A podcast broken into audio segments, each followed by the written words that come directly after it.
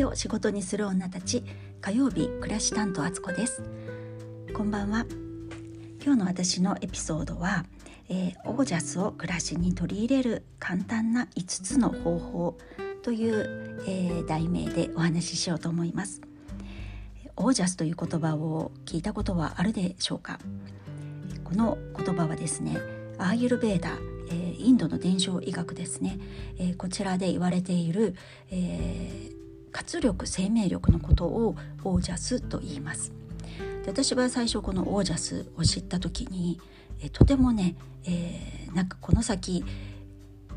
楽しく、えー、幸せに生きられそうって思ったし、えー、オージャスって本当にいい言葉だなっていう風にねすっかり魅了されてしまって、えー、私個人でやっているね、えー、ポッドキャストの題名もですね「あつこのオージャスルーム」っていう風にね、えー、名前を付けてるぐらいオージャスが好きなんですね。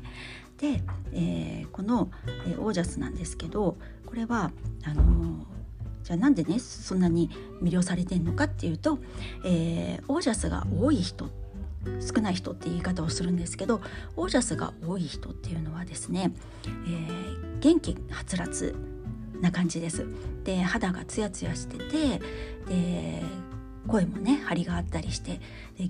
瞳も輝いてるみたいな感じですね。でその人自身も生きてることがねとっても喜びであって、えー、生きていくことが楽しいと思っている。で心もね体も、えー、しなやかな強さを持っていて何かねトラブルとか悩み事があったとしても自分の力でねこう乗り越えていく、えー、湧き出る力みたいのを持っています。で自分自身もね自分のことが好きだしそんな人そんなね、えー、オージャス多い人を見ると周りの人もねなんかねふわっとこうね好きになっちゃうんですよ。そんな存在になっていきます。で逆にオージャスが少ない人というのはあのー、元気がねやっぱりなくって、えー、見た目もねなんかこう肌もガサガサしてきてしまったりとか、えー、免疫力もねあの物理的に落ちて、えー、風邪とかね引きやすかったりなんかいろんな出来事に対してもねマイナスにこ捉えてしまうので、えー、うまくいかないみたいな感じの気持ちになりがちだし、えー、自分のことがねあんまり好きになれなくてで孤独感をね感じやすくなったり周りからもねなんかあの人がねあんまり寄って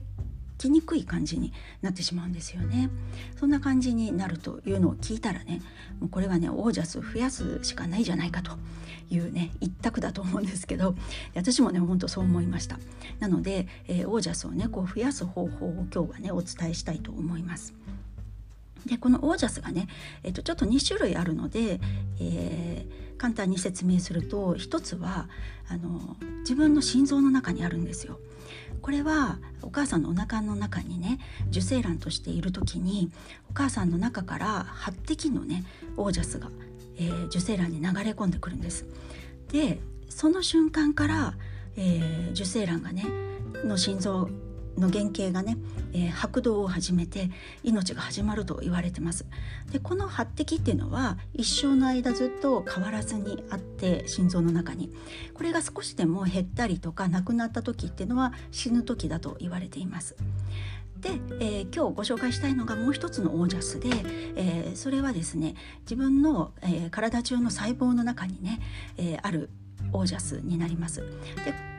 これは、えっと、自分のこう手のひらの片手1杯分ぐらいのねこんもり乗るぐらいの量のオージャスが大体みんなあると言われてるんですね。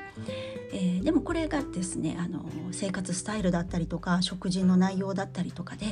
増えたり減ったりするんですよ。でそれによって先ほど紹介したようなね、えー、その人の元気さみたいのが変わってくるということになります。なのでねじゃあどうやったらどうやったら増やせるんだろうっていうね本当にあそこが知りたいとこですよね。でいくつかねあの強力な増やし方とかもあるんですけどそれはあの瞑想を例えばね毎日朝晩20分ずつするとか、えー、あとオイルマッサージをね、えー、するとかちょっとねあの始めるにはねかなり根性がいるというか、えー、ハードルが高いんですよ。で最初は私もいきなりそこには行けずに少しずつ少しずつできることを増やしていって今ではねそのオイルマッサージをしたり瞑想するっていうのも日常生活の中に取り入れているんですけど、えー、今日はねあのアイルベーダーとかねオージャスって初めて聞いたっていう方でもね簡単にできる内容に、えー、私がアツコセレクトとしてねおすすめの方法を、えー、これを聞いたら明日からでもなんなら今すぐにでもできる内容になってますのでそれをご紹介したいと思います。えー、5つあります。1つ目が、えー、昨日より1分早く寝る。はい。えー、やっぱ睡眠ってめちゃくちゃ大事なんですよ。どんな健康法でもね良質な睡眠って、えー、とても大事だって言われると思うんですけどアーユルベーダでも同じです。でなるべく、まあ、早くく寝て早起きをするって早寝早起きなんですけどでもねいきなりじゃあ今日の夜からね、えー、10時に寝て明日の朝5時に起きてくださいって言ってもねそれはねとても難しいと思うんです。私も全然最初できなかったです。なので昨日より少し進めるっていうやり方で、えー、1分早く寝る、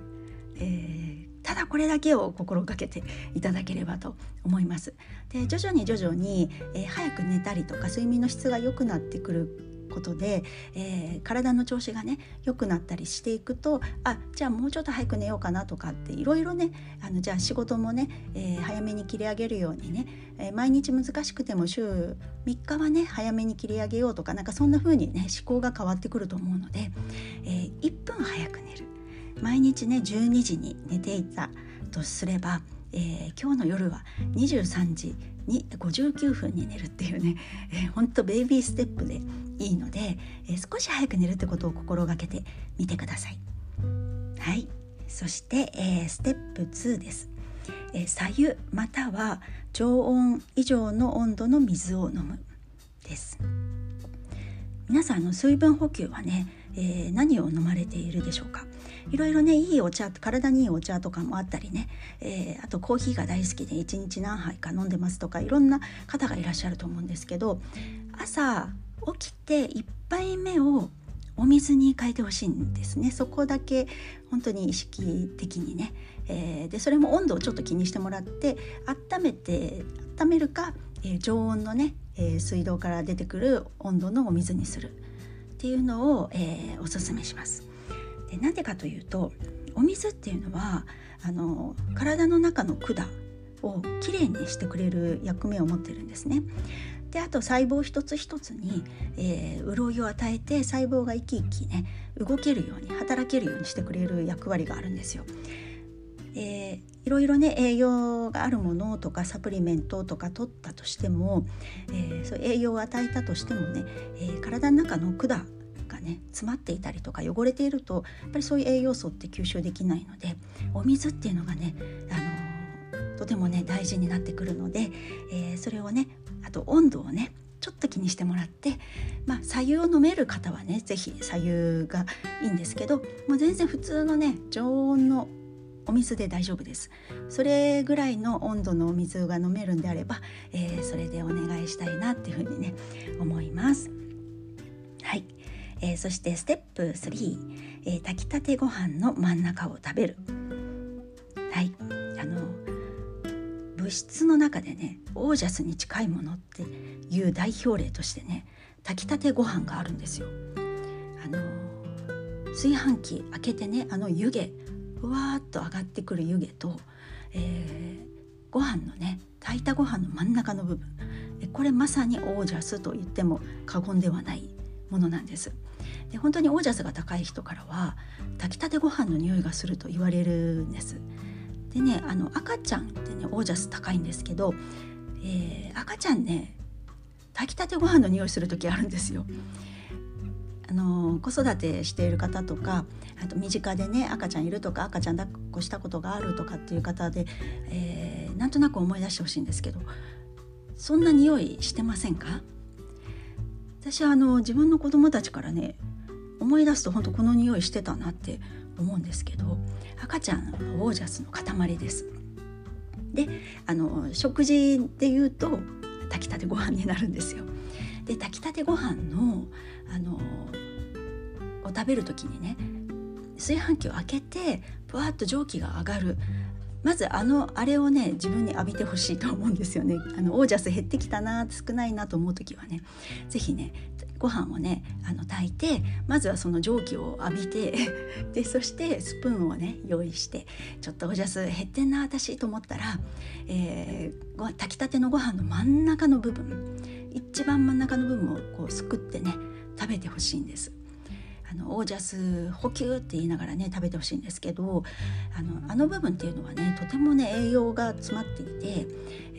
ー、美味しい部分だから昔はね昔じゃなくても今もあると思うんですけどあの仏壇でねお供えする時にあの真ん中の部分を取って